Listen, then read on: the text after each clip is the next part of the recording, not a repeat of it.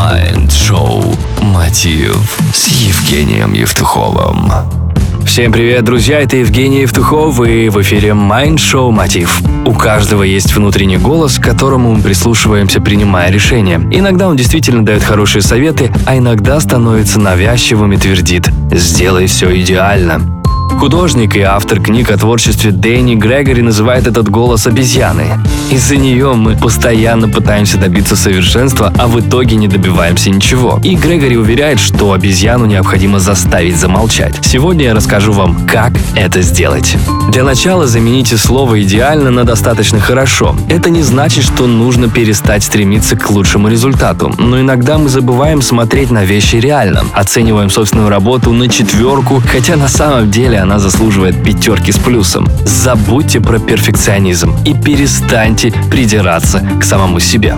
Вместо этого поищите недостатки у Моны Лизы, хотя бы один или два. Это маленькое упражнение даст вам понять, что нет ничего идеального. Даже в картине великого Леонардо да Винчи можно найти изъяны. Еще один очень важный совет – хватит шлифовать свою идею. Хорошо бы здесь кое-что добавить, а вот это поменять, часто думаем мы, а в итоге даже не приступаем к работе.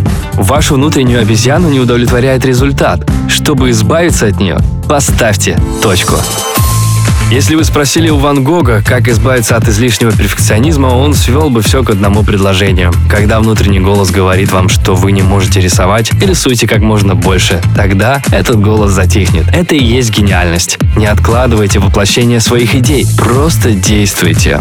Друзья, присоединяйтесь к проекту «Мотив» в Инстаграм. Для этого введите в строке поиска Евтухов и подписывайтесь. Там вы найдете больше ценной информации и сможете выиграть один из полезных подарков. Всем большое спасибо. Это был Евгений Евтухов в Mind Show «Мотив». Любви и удачи.